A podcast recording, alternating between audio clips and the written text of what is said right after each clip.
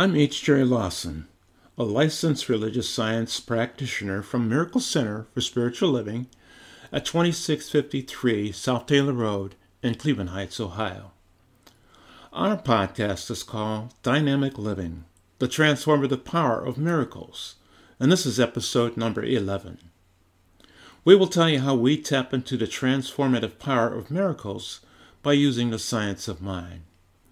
We religious science practitioners pray for our church center and for our sick and shut ins.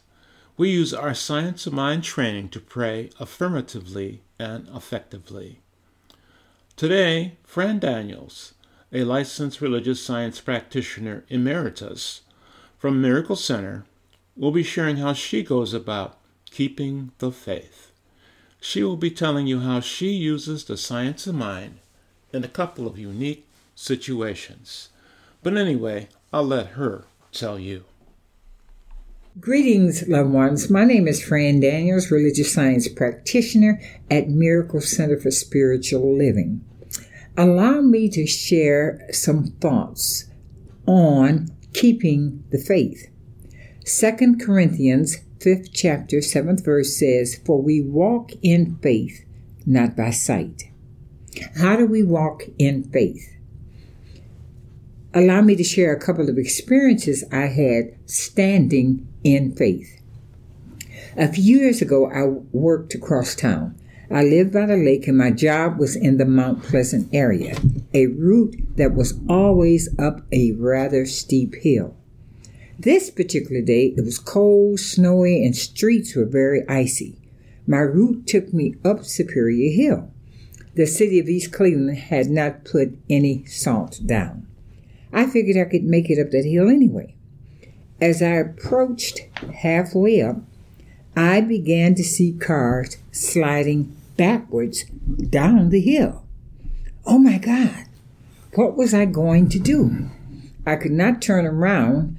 A chilling fear overtook me for a few seconds. Considering myself a pretty good driver, I simply said, God, help me. Immediately, I felt the presence of my father. He had made this transition some 10 years earlier. This presence was so strong. He said to me, Don't worry, we will make it up this hill. Just keep the wheels moving. Keep the wheels moving and don't look back. Keep the wheels moving. Keep the wheels moving and don't look back. I followed his instructions fear began to leave. I kept the wheels moving, must have been doing about 10 miles an hour, did not look back. Cars were still sliding backwards. My dad was a very strong and powerful man. I was a daddy's girl. He was an excellent driver and he drove a taxi cab part time on the weekends. My dad came home one night. It was thundering and lightning, and he said, Come on, I'm going to teach you to drive tonight. My mother had a fit. She was old school. When it thundered and lightning, we always went to a quiet corner, was still and very quiet until it ended. Naturally, this was not right to her. However, my dad was the man of the house. After careful examinations, his decisions were carried out. His word was his bond. Long story short, my mother, my brother, and I filed in our car. Still raining hard, thunder and lightning. I got under the wheel, backed out the driveway, and drove down to the freeway from East 132nd and Kinsman. Needless to say, I was scared, but I trusted my dad and knew I would be safe. I was 12 years old and have been driving ever since. My dad said that if I could drive in this weather, I could drive in any weather. He was right. I have driven up mountains, over long bridges, wherever. Incidentally, because of this experience, I overcame my fear of thunder and lightning. Back to my original story, I kept the wheels moving, kept the wheels moving. I did not look back. And I was the only car that made it up the hill. When I got to the top, I had to pull over and thank God for this miracle. Years ago, my job as head cashier in a major supermarket was to cash the first of the month checks. I would always have a line of 10 to 20 customers. These checks usually provided income for monthly expenses like rent, utilities, and food, and so forth, for the most part. On one particular day, my regular customer stood in line for about 15 minutes, and when he reached my window, he took off his cap and his check was gone. Since he lived down the street, he was in the habit of signing his check, putting the signed check in his cap, and walking up the street to the supermarket. He had done this for years. He panicked. This was his monthly income, and he really needed it to pay bills. He exclaimed, Fran, Fran, what am I going to do? Instantly, I told him to calm down. I said, Mr. Shepard, Go back home, sit down in your recliner chair, and repeat the Lord's Prayer over and over and over again. Do not stop. Keep repeating it over and over again. I knew he was a deacon in his church, so I knew he had some religious beliefs. He went home and followed my instructions. About a half hour or so later, he came back exclaiming, Fran, Fran, I went home and did like you said. The doorbell rang. My neighbor was at the door with my check. She said she was coming down the street and saw this piece of paper on the tree line. She picked it up, saw it was a signed check, and recognized his name. Brought it to him. All he could say was, Thank you, Jesus. Thank you, Jesus. Thank you, Fran. I was just beginning to take my science mind classes, and my whole world was changing. I was excited, and a whole new world was opening up for me. I was moving into a space of knowing that God was in, through, and around me and all life. That God was omnipresent, omnipotent, and omniactive. I think we must have been discussing the infinite intelligence of spirit that knows all and is all. Also, anything that is divinely yours cannot be taken from you. So I was all in. Miraculous events like these really supported and deepened my faith and understanding. Then I began to realize that I experience miraculous events every day.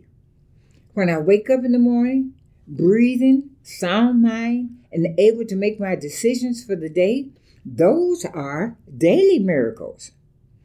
Faith is the substance of things hoped for, the evidence of things not seen. Ernest Holmes, in the Science of Mind textbook, expounds on this definition. He says, Faith is a mental attitude so inwardly embodied that the mind can no longer deny it. Faith is complete when it is both a conscious and subjective acceptance. Faith may be consciously generated. In spiritual terminology, faith means a belief in the presence of an invisible principle and law which directly and specifically responds to us. Thy faith has made thee whole. Faith comes from understanding who we are. Do you believe that you are a precious child of God? Do you believe that God is good? Do you believe that this good is yours now? Charles Fillmore, a pioneer in metaphysical thought, shared his thoughts in the revealing word from Hebrews chapter 11 verse 1. Now faith is assurance of things hoped for. A close analysis shows that faith is the foundation of all that man does. Faith in God is the substance of existence. To have faith in God is to have the faith of God. We must have faith in God as our Father and source of all the good we desire. Faith is more than mere belief. It is the very substance of that which is believed. It works by love. Thoughts of condemnation and resistance must be released and divine love declared. Then faith will work unhindered. Faith, working in spiritual substance, accomplishes all things. This is the faith that cooperates with creative law. When faith is exercised deep in spiritual consciousness, it finds its abode. And under divine law, without variation or disappointment, it brings results that are seemingly miraculous. We use faith every day in ordinary circumstances. Example, when we make appointments for a future date, like a doctor's appointment, we have faith that first we will still be alive and capable of getting there. When we get in our cars, we have faith that it will start and will get us from point A to point B. We have faith that when we eat, food will be properly digested. We have faith that upon waking up in the morning that we can plan, execute, and complete our plans for the day. How deep is your faith? By studying the principles of science of mind, supported by the principles in the Holy Bible, one will deepen their understanding and mental attitude in faith and of faith. Jesus said, It is done unto you as you believe. Richest blessings. Thank you, Fran, for that example of using dynamic living and the transformative power of miracles.